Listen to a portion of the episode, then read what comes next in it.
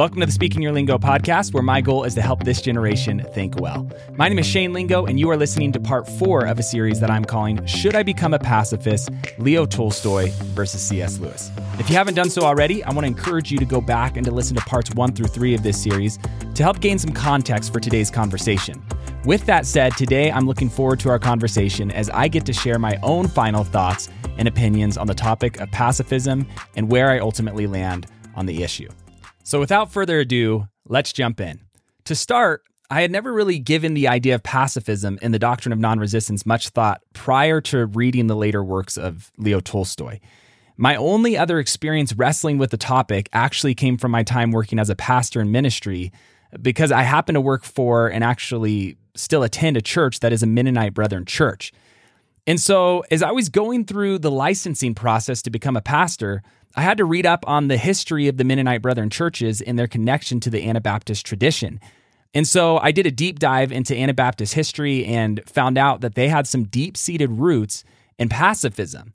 And when I say pacifism, I mean how we're trying to define it in this series, because I know there's a little bit of a, again, a debate on what a pacifist is and if some would claim to use that word pacifism. Um, but ultimately, they have this belief and idea of a complete rejection of violence in the pursuit of peace. And so I remember as I was getting my license, I wrestled with this idea of pacifism because I didn't really know where I stood uh, on the issue. But I kind of just set the idea aside and I left it there, kind of left it on the table.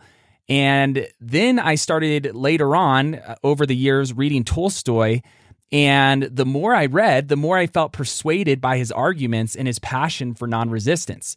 So I can see why pacifism is so appealing to many, including Tolstoy. And for one, it seems less morally ambiguous than all of the other options out there. If Jesus meant for his words to be understood with this simple and literal interpretation, things kind of seem black and white. Never resist, no matter what, right? Case closed. We don't have to wrestle with the moral gray areas.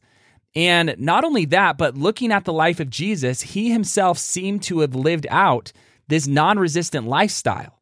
As Tolstoy pointed out, throughout the Gospels, Jesus can be seen responding to conflict and persecution in a nonviolent and a peaceful manner. And this is one of the main reasons Anabaptists, including Mennonite Brethren, latch on to this idea of pacifism and that's because they're looking at Jesus' life and the life that he lived. And it seems like there's this, this non resistant lifestyle. Now, overall, I can say that Tolstoy's ideas have indeed shifted my views on non resistance. They, they've definitely they've definitely moved. Yet, I'm not convinced that I or anyone else should become a pacifist. And I want to spend the rest of this episode explaining why. The first thing I, I want to speak to is the theme that we've talked about throughout this entire series, which is this idea of authority. And one important question that I posed at the beginning of this series was what or who is your authority on the matter of pacifism? And I agree with both Tolstoy and Lewis that really this is a crucial question that we ultimately have to we have to answer. And so for me as someone who has a Christian worldview, I also agree with both Tolstoy and Lewis that the best authority to look to for this matter is Jesus and the Bible. Although, with that said, Tolstoy, he doesn't necessarily hold to the infallibility of Scripture in the same way that Lewis and I do. But all three of us are looking essentially to the same who. So once we've answered the, the what or the who question on authority, we have to ask where does that authority lead us? And that being said, when looking to the Bible, I tend to agree with Lewis's exegesis of Matthew 5:38 through 39 over Tolstoy's. And one of the reasons for this is that Tolstoy never really seems to give any solid reasoning as to why I should interpret this passage in the Sermon on the Mount with a simple and literal interpretation. And not only that, but overall, I found that he makes many kind of these, these grand statements that he doesn't really justify with enough evidence. And there are multiple examples in the New Testament in which Jesus' words are not meant to be taken in a simple and a literal way without any qualifications. And so I agree with Lewis that Jesus' original audience would have understood the passage as if you are angered due to violence against you, control yourself and do not strike back. Yet, I don't believe that Jesus' words negate the act of protecting oneself or others from harm.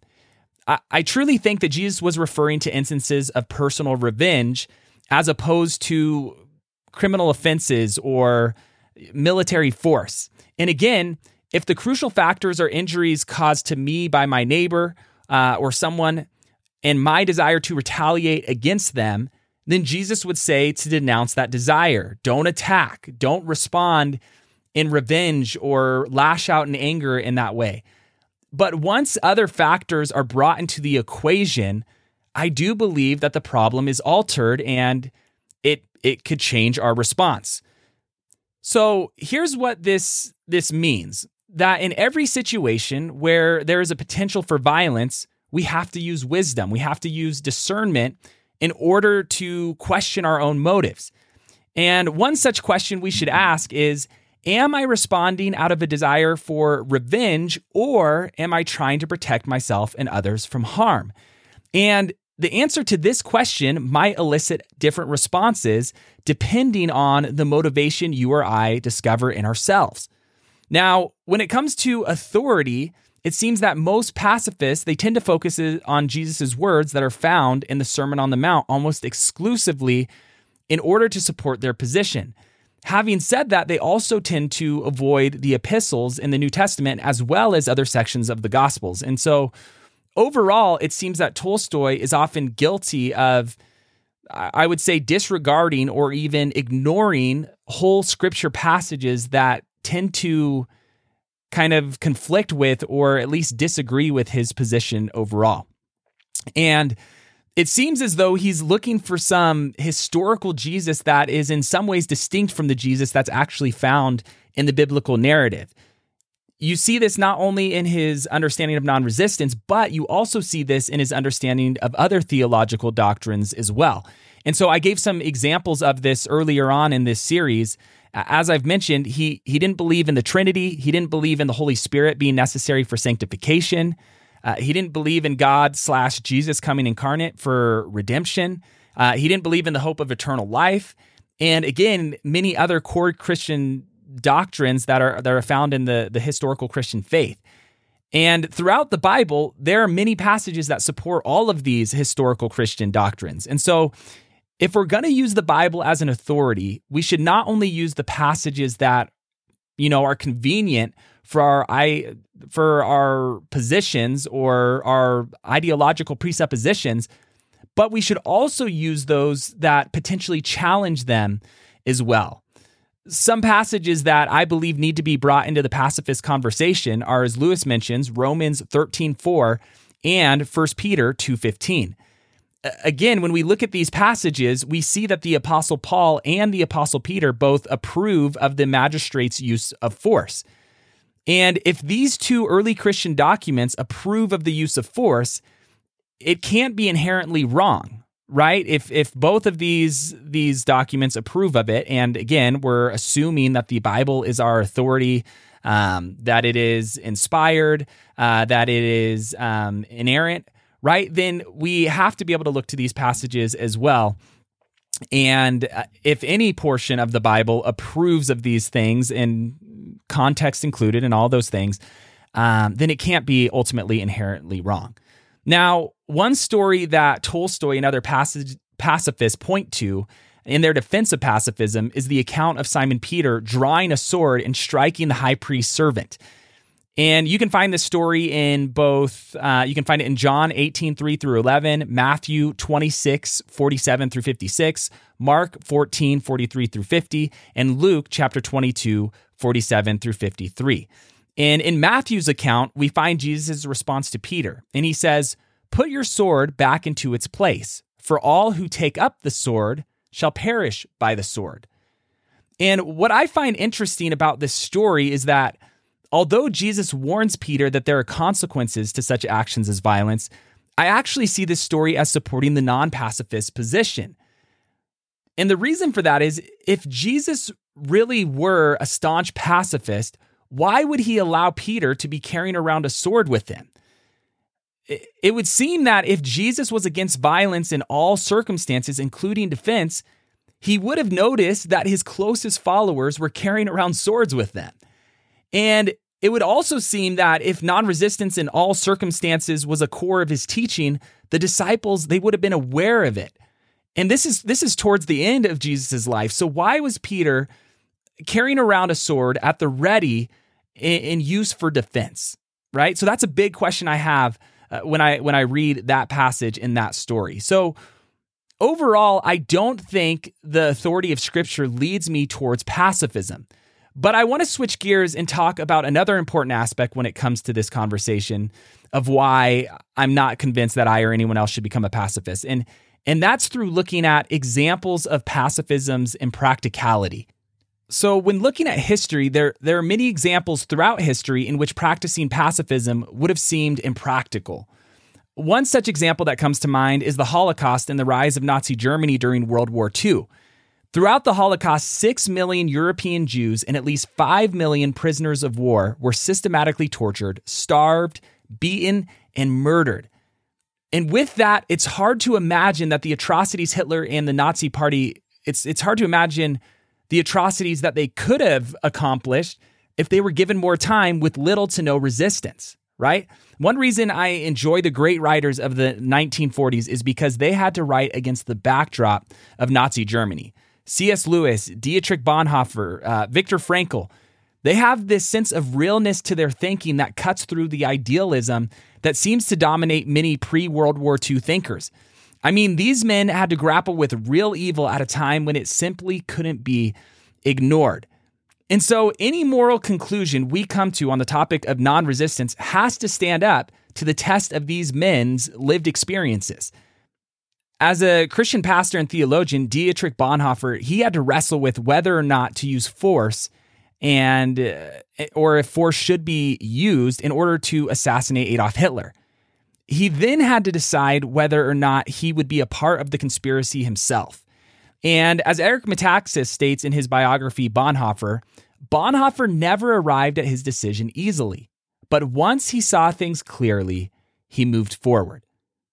So for Bonhoeffer, the use of force to assassinate Hitler seemed like the only option for the greater good. And it would have been the question, I guess, becomes would it have been wrong to assassinate Hitler. And when I look at the, the realities of what was going on during this time period in history, I don't believe it would have been wrong. It seems like assassinating Hitler would have been the right thing to do. Another example where non resistance seems impractical is within the context of our own civil society. If we were to live out the ideology of absolute pacifism, where we essentially there's absolutely no violence and we respond to violence with with absolutely no resistance think about what we would have to do we would have to abolish all police forces ultimately the pacifist ideology would lead towards some sort of anarchy as can also be seen in Tolstoy's outworking of his non-resistance and so we'd have to get rid of all police forces. And so the question becomes that I would have for many pacifists is is that what we're supposed to do? Are we supposed to get rid of all policing? And then what would our society ultimately look like? But if you say that no, we shouldn't get rid of our police force, then you're saying that police uh, a police force is permitted. And so if police are permitted to use force to protect others, it would also seem on a moral level that everyone should be permitted to do the same. And so I don't see how we can separate, I don't see how you could separate the two. But these examples, they bring up another challenge that is posed by Tolstoy and other pacifists. And this challenge comes in the form of what I believe to be a common misconception. That misconception being that they actually equate violence with evil. Romans 12:21 states, "Do not be overcome by evil, but overcome evil with good." And it would it would be a stretch to take this passage and to correlate it to all forms of violence. It seems like there are numerous uh, occasions or occurrences that we find within the Old Testament where violence is essentially justified. And if violence has ever been justified by God, then it can't be inherently evil in itself. And so this would point us towards the conclusion that there is such a thing as just war um, or as just violence. Again, one such example that I would I would point back to is World War II. And that's not to say that all of the tactics used in these countries were or by these countries that were involved in this war, even on the, the side of the Allies, were were good tactics or just tactics, but that their fight overall or their fight as a whole was ultimately just. Well, before we move on to the last thought on pacifism, it's time for the quote of the day. And today's quote of the day is a little bit different because it comes from a movie. So the goal would be for you to be able to guess either the movie or even the characters themselves from the movie. And so this is a dialogue between three people that um, that show up in this movie. I don't want to give too much away, and I'm going to read the dialogue between these three characters. As always, as I read it, guess who said it? Character one: When we were young men and we saw injustice, we fought it. Character two responds: now we know that some problems cannot be solved with a sword. And character three responds to that, and some cannot be settled without one. Take a moment, think about it, guess the movie, or guess who said it. Okay, if you guess the movie is The Man in the Iron Mask, you are correct. The Man in the Iron Mask was made in 1998 it starred Leonardo DiCaprio, Jeremy Irons, John Malkovich, and Gabriel Byrne. And uh, it was it was directed also by Randall Wallace. And so this conversation between these three men, these these three close friends who have a long history together, and you have Aramis, and he's the one that starts the conversation with, "When we were young men and we saw injustice, we fought it. We did something about it," is what he's saying. And D'Artagnan, he responds, Now we know that some problems cannot be solved with a sword. In other words, what D'Artagnan is saying is there's some situations that a sword won't fix. It'll actually create more problems. And I don't necessarily disagree with, with his response. But then Athos comes in, and he's someone who has experienced a lot of pain uh, in his lifetime and the, the passing of his son. And he responds by saying, And some can't be settled without one. And I think that last statement holds true. There are some conflicts where force must be used. I just don't see any other way around it. There, force needs to be used in order to stop the harm from de- being done, or more harm will be done to you or others. Now, I want to move on to this last idea uh, that I think is important for our conversation today when we're talking about this idea, especially since I don't land on the traditional non or the traditional pacifist position. And so the idea I want to talk about is this idea of pursuing peace. Because one of the things that I appreciate about many pacifists, including Tolstoy, is their passion and commitment to pursuing peace. And although I'm not against the use of force in any and all situations, I do believe that we're called to pursue peace. Jesus' words in Matthew 5 and his actions throughout his life speak to this reality. The Apostle Paul stated, If possible, so far as it depends on you, be at peace with all men. That's in Romans 12 18. So we're called to go as far as we can go to create peace in our relationships. And I, I think this still holds true. This means showing grace and kindness to those who do not deserve it. This also means we should never take revenge into our own hands. So, if violence is used, it should only be used with the goal of peace in mind. In other words, if force is needed, one should use as little force as possible in order to accomplish the goal of preventing harm. But the goal is still ultimately peace. One way of saying it is you could say it this way use force as a last resort. And so I like to think of violence in the context of a surgeon who is performing surgery on a cancer patient. You know, there there may be a scenario in which a surgeon has to cut or cause some sort of damage to someone in order to remove a tumor. And the goal of that operation is not to cause damage to or to harm the person, but ultimately to save them.